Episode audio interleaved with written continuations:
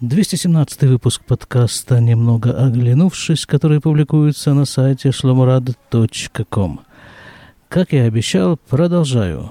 Продолжаю репортаж из поликлиники. На этот раз из другой поликлиники. Если вы помните свой предыдущий выпуск, я закончил тем, что отработал утреннюю смену с 8 до часа в поликлинике, в Иерусалимской поликлинике Макор Барух – Потом я перебрался вот в эту вот поликлинику, называется она Геула, по имени того места. Собственно, все поликлиники называются по имени того района, в котором они находятся. Вот эта поликлиника находится в районе Геула. Все это религиозные, даже я бы сказал, ультрарелигиозные районы города Иерусалима. И еще одно напоминание – я говорил, что идея вот этого вот подкаста, вот этого даже, я бы сказал, репортажа с места работы заключается в том, что приходят люди, вот сюда ко мне приходят люди, я им делаю различные процедуры и делюсь с вами теми соображениями, которые у меня возникают по поводу того, что здесь происходит, по поводу того, чем я занимаюсь. И все это, все эти соображения основаны на я бы сказал, даже 30-летним, да, больше 30 лет, наверное, все-таки, я нахожусь в медицине в качестве медицинского работника. Сначала студента, потом врача, потом еще раз студента, потом, потом э, санитара, медбрата и вот чего угодно. Это уже, наверное, можно назвать опыт. Так вот, свои медицинские соображения я высказываю, исходя из своего личного опыта работы в медицине. Так, что у нас произошло вот здесь уже, на этом своем, вот моем очередном месте работы? До того, как я начал этот репортаж, пришла женщина для того, чтобы сделать анализ, э, как это называется-то по-русски, Просто из России я уехал 24 с половиной года назад, и те медицинские понятия, которые, с которыми я сталкиваюсь сейчас, их просто не существовало в России, тех анализов не существовало. Вот такой анализ, когда берется мазок из горла, с миндалин берется мазок и отправляется в лабораторию. Там в лаборатории уже в этом во всем разыскивают, а нет ли там случайно стриптокока. Тот же вариант, но ускоренный вариант этого анализа делается здесь на месте. Такая пробирка, в нее наливаешь две жидкости, делаешь э, вот такой же вот мазок с миндалин, и потом эта все жидкость должна изменить там, ну, я не буду вдаваться в технические подробности, все это занимает 10 минут. За эти 10 минут определяется, есть ли у человека там вот на миндалинах стриптокок или же, и вот там нет. Вот у этой женщины ничего там не было. Она ушла какая-то обескураженная, нужно сказать прямо. Она, видимо, надеялась на другой результат. И это вообще нередко, нередкое явление, когда, ну, вроде вот, э, как бы выдаешь результат, что человек здоров, а человек совершенно этим недоволен. Он рассчитывал на другое. А вот эта женщина вернулась еще раз. На этот раз для того, чтобы сделать уже такой настоящий вот этот мазок из горла и отправить его в лабораторию, а заодно еще и померить температуру. Но, говорят, кто ищет, тот всегда найдет. Анализ будет готов через два дня.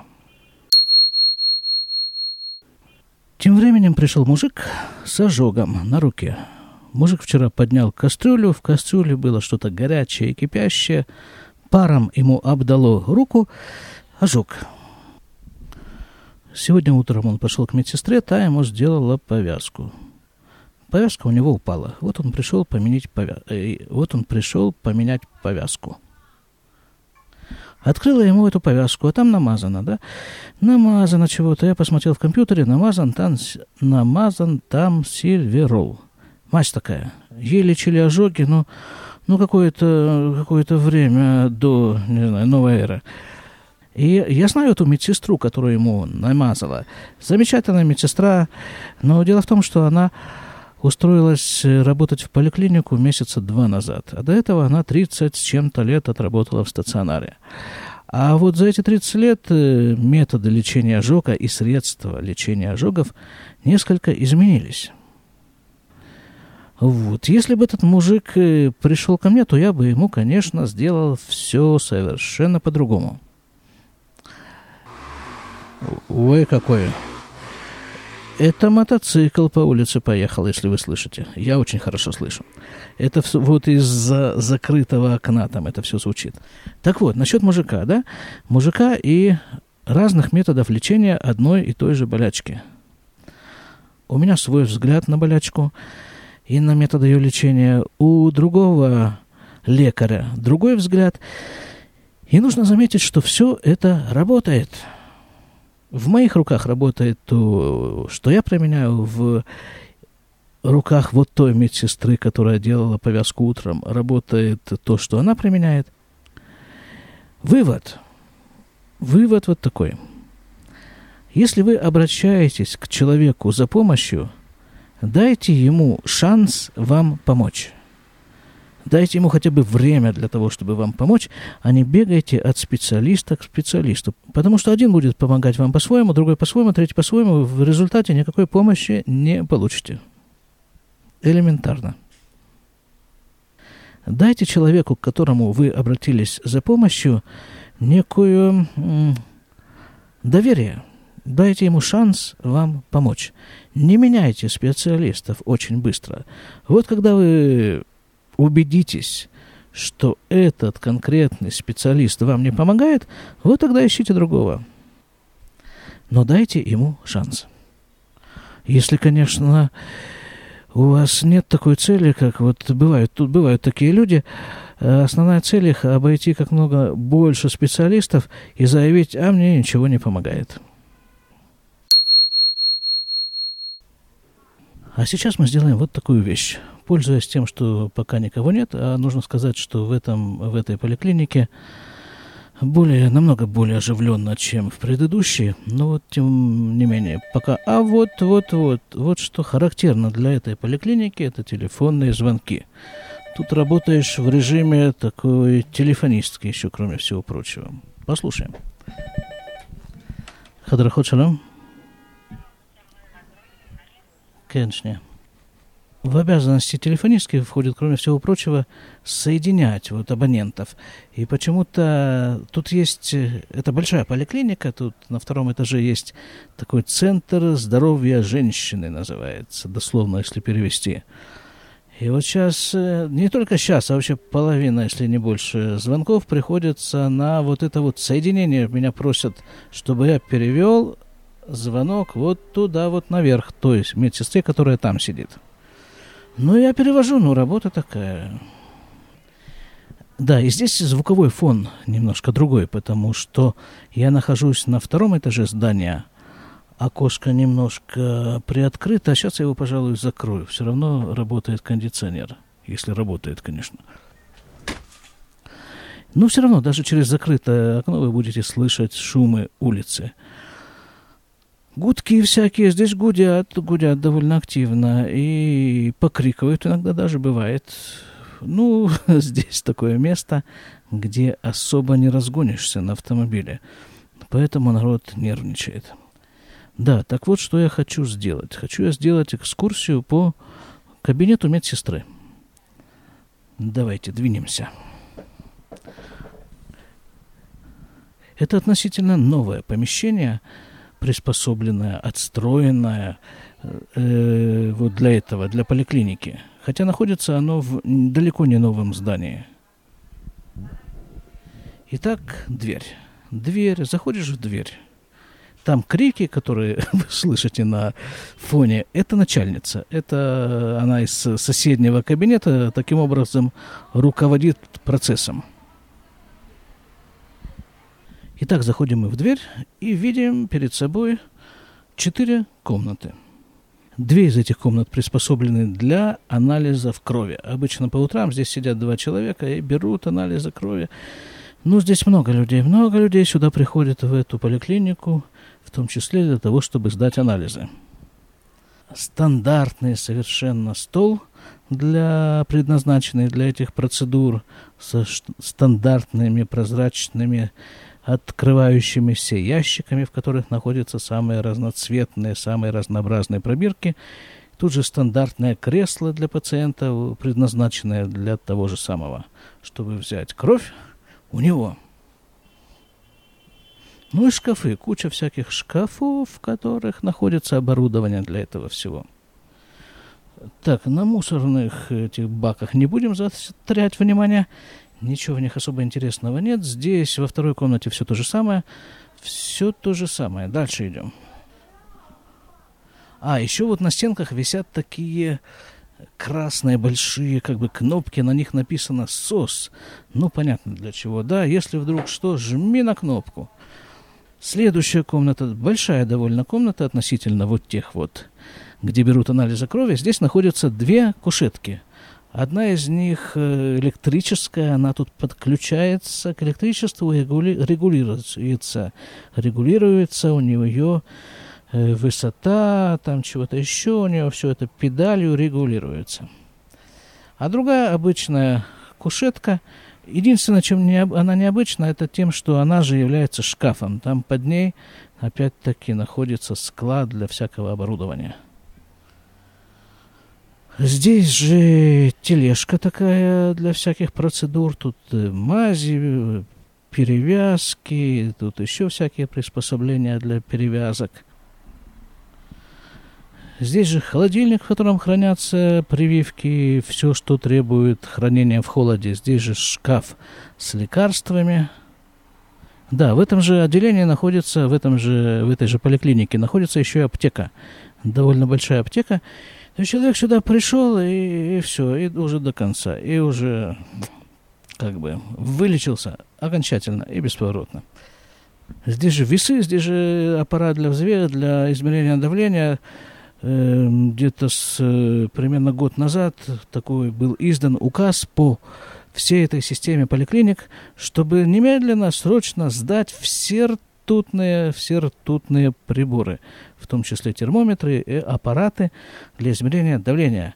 Перешли мы на чисто дигитальное оборудование. Но оно какое-то все-таки, все-таки оно такое не с человеческим лицом, это дигитальное оборудование. Баллоны для кислорода. Идем дальше. Дальше комната, в которой сижу я. Стул, стол, компьютер, принтер.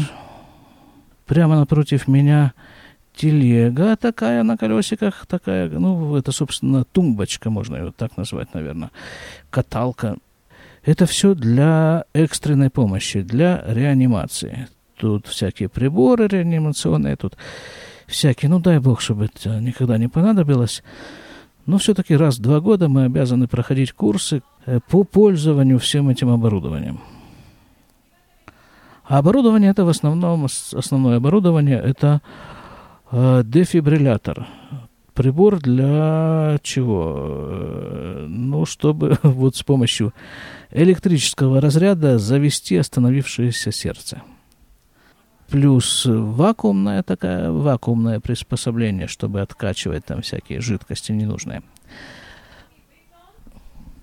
Нужно сказать, что все это оборудование обходится, вообще все это обслуживание медицинское обходится дорого.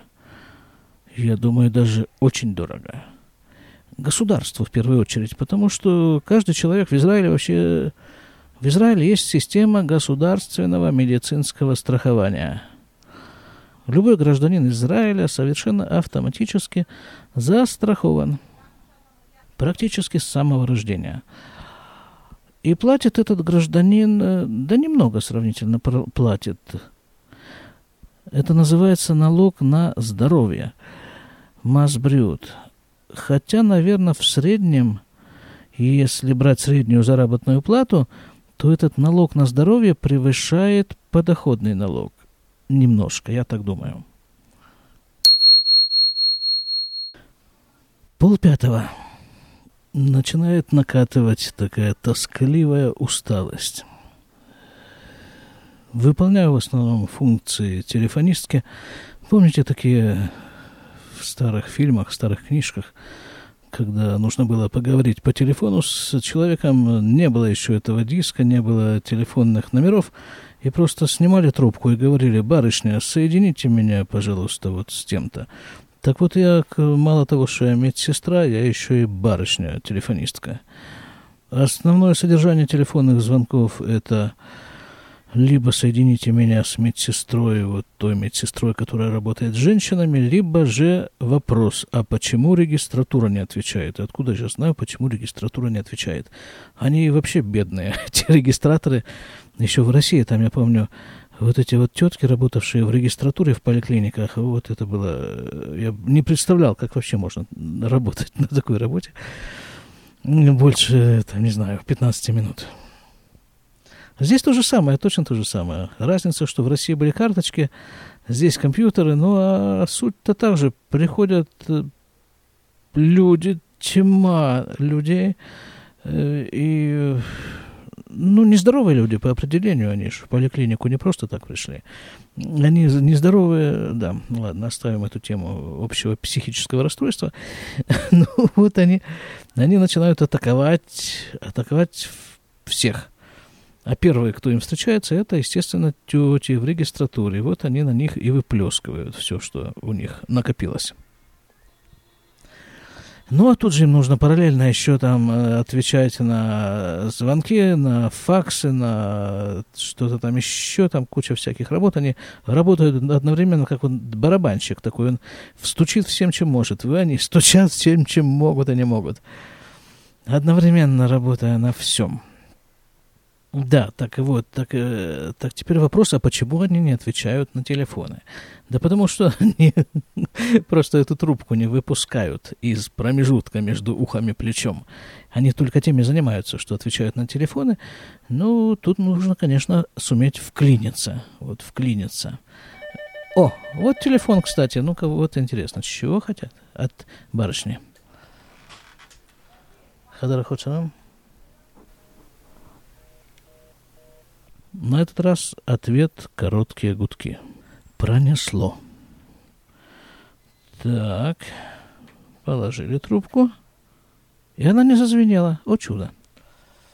Вообще идиотизм, да, вот, вот постепенно чувствуешь, что переполняешься каким-то идиотизмом, и, и идеи какие-то, не идеи даже, какие-то обрывки, какие-то мысли совершенно идиотские в голове.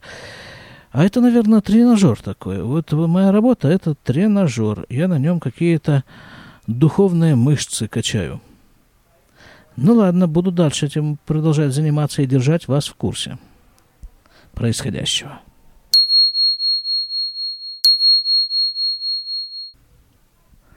О, вот про этого мужика стоит рассказать.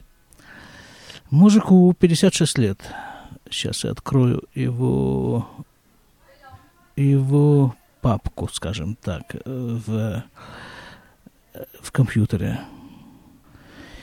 Так, вот его папка в компьютере. О, значит, 22 июня, да, это что, полтора месяца назад практически.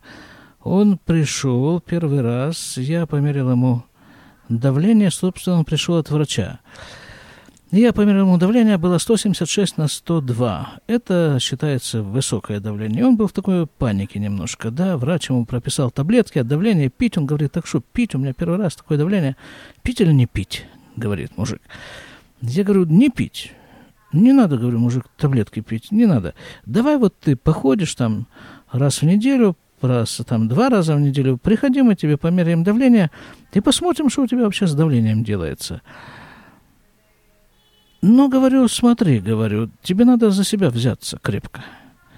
Значит, я тебе рекомендую вот что. Исключить соль вообще. Соль исключить из рациона в принципе как э, продукт. Там не должно быть никакой соли в том, что ты ешь. Это одно. А второе, ходи. Вот каждый день возьми себе за правило полчаса, там, 40 минут, как у тебя получается, но каждый день нужно ходить.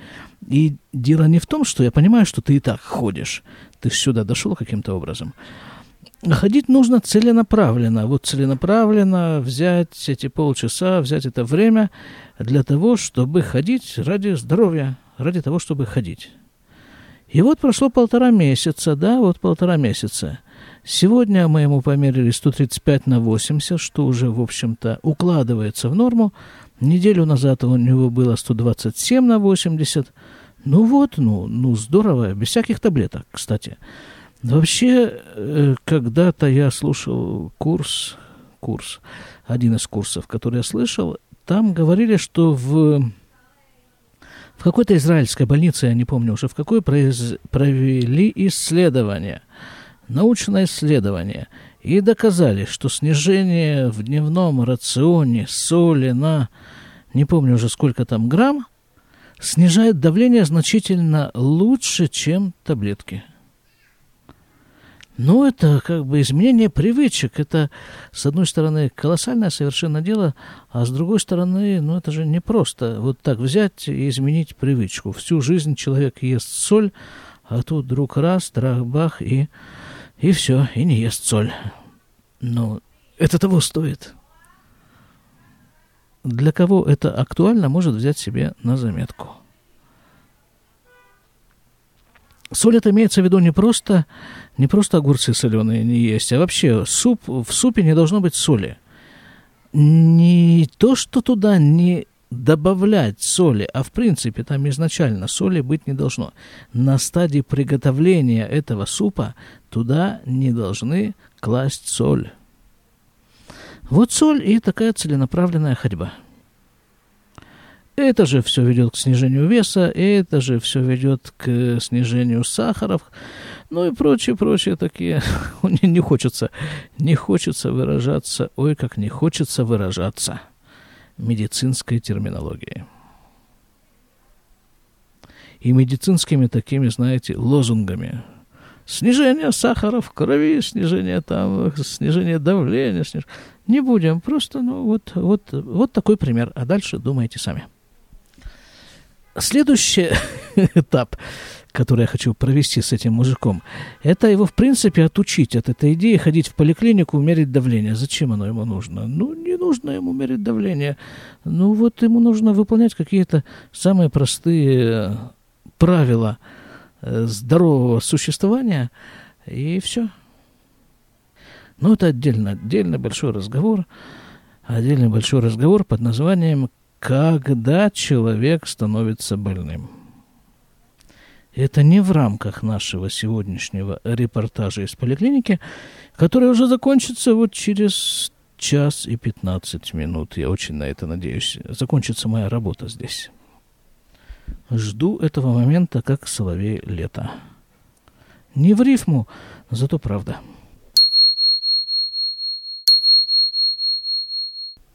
Время идет, практически осталось до конца службы пол...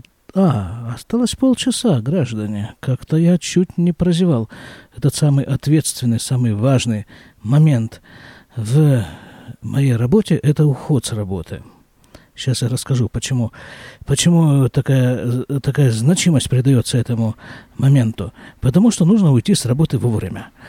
Вот я, как бы, у меня расписание до 7 часов и вот здесь есть такая особенность. Ну вот скажем, вот скажем, человек звонит в регистратуру и спрашивает, дорогая регистратура, а до скольки у вас работает сегодня медбрат?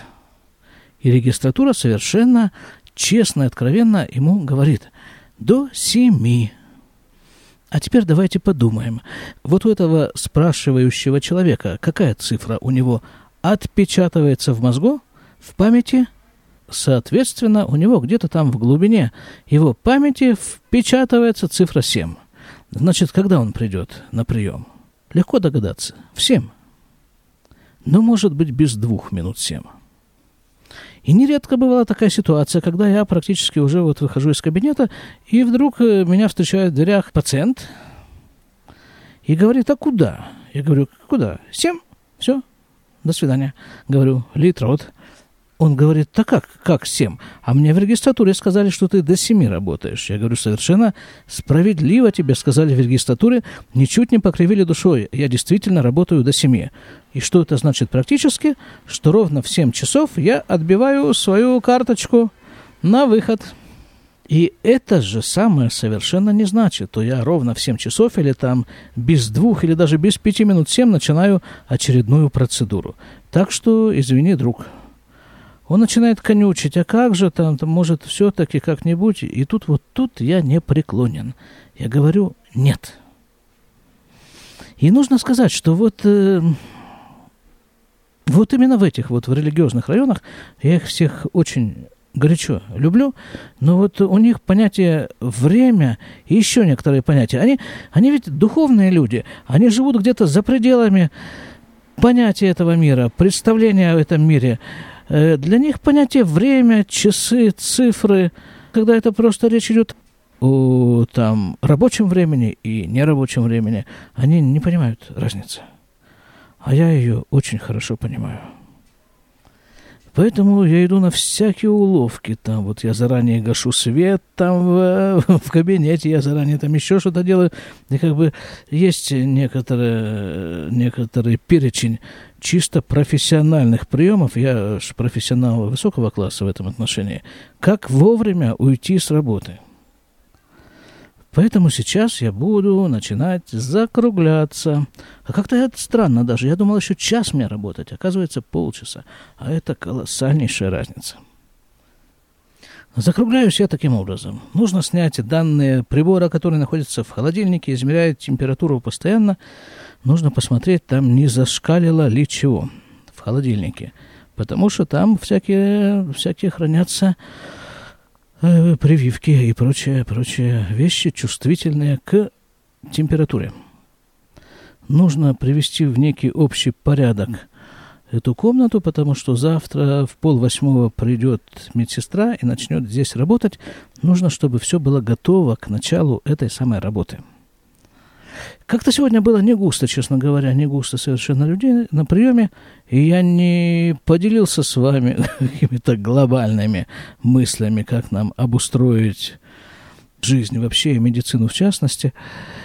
Ну, я, понимаете, вот все свои глобальнейшие мысли по этому поводу я изложил когда-то года три, наверное, два, два с половиной назад в категории, которая называется полуклиника – вот если вам это интересно, вот там их поищите. Но все-таки в самых общих чертах. Человек, он изначально здоров. Здоров он просто, здоров. Самый основной орган, который отвечает у человека за его здоровье, это его личная голова. И именно голова его делает больным или здоровым. И человек сам по себе, для себя и для окружающих решает, так он все-таки больной или здоровый. И часто человек становится больным в тот момент, когда врач пишет ему диагноз. Вот такой-то диагноз, скажем, шизофрения, да? Вот до этого человек был человек, человек, ну, со странностями, но кто из нас не со странностями? А вот с того момента, когда ему написали, поставили диагноз шизофрения, он уже совершенно официально больной. И то же самое происходит и с другими менее судьбоносными диагнозами. И вот таким образом человек выбирает себе сам быть больным, не быть больным, ходить лечиться, не ходить лечиться. Но если он не ходит в поликлинику или куда бы то ни было лечиться, то все равно это не снимает с него обязанности быть здоровым. И поддерживать это здоровье нормальной едой, нормальным образом жизни, а самое главное, нормальными мыслями. Ну вот на этом, если в ближайшие полчаса ничего экстраординарного не произойдет, мы закончим. Мы закончим наш сегодняшний выпуск из Иерусалима. А точнее, из Иерусалимской поликлиники, которая находится в районе Геула. До свидания. Будьте нам всем здоровы.